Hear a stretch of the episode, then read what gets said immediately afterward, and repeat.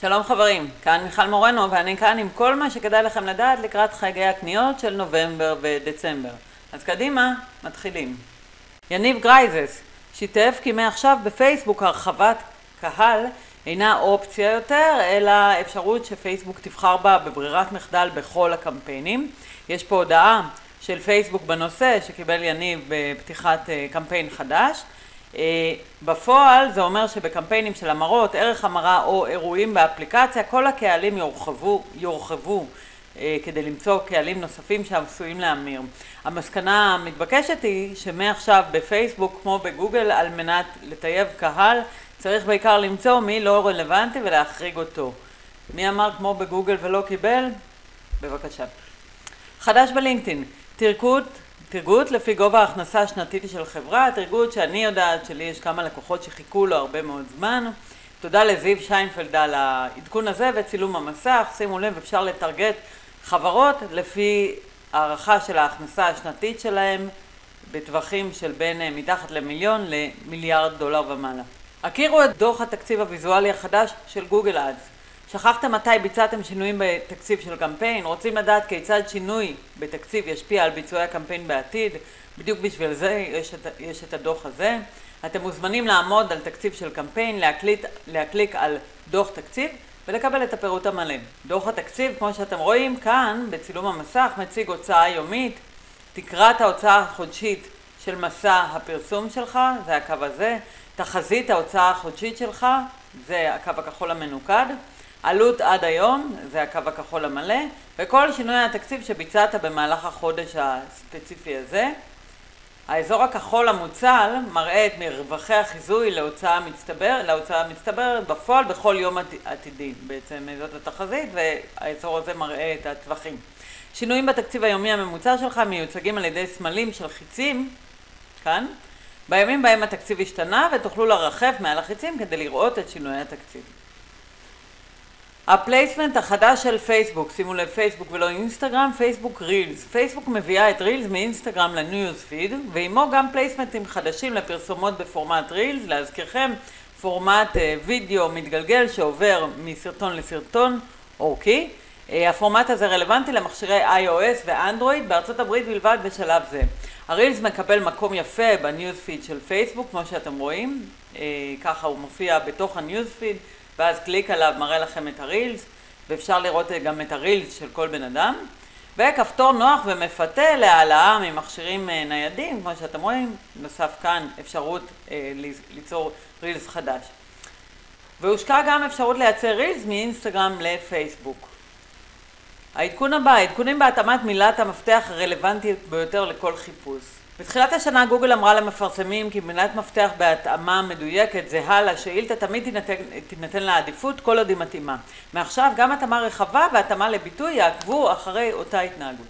הדוגמה של גוגל בנושא, נניח שמישהו מחפש משלוח סושי קרוב אליי ויש לך את מילות המפתח בהתאמה רחבה משלוח סושי ומשלוח סושי קרוב אליי, לפני העדכון הזה שתי מילות המפתח היו יכולות להציג את המודעה, מעכשיו רק משלוח סושי קרוב אליי, שזה בדיוק אותה מילה שהמשתמש חיפש, היא מועדפת מכיוון שהיא זהה.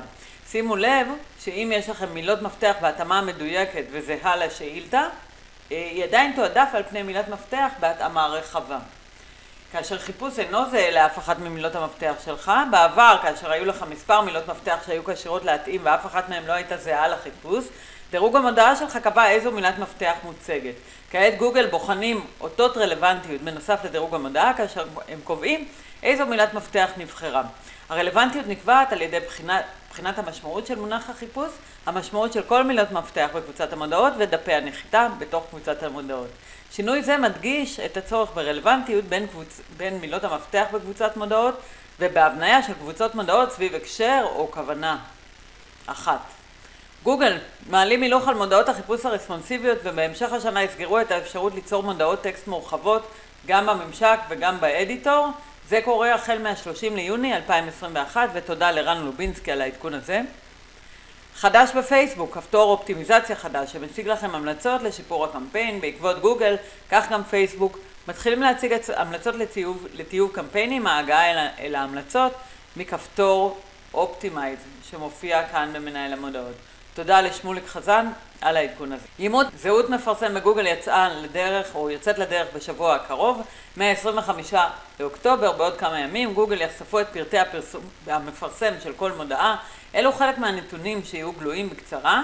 היסטוריית השינויים של שם המפרסם, קריאיטיבים של מודעות, מודעות שהוסרו או חשבונות שהושעו מסיבות משפטיות או מסיבות הקשורות למדיניות, פרטים ליצירת קשר עם העסק, תאריכים ומיקומים שבהם הוצגו המודעות. תודה לדביר פינצ'בסקי על העדכון הזה.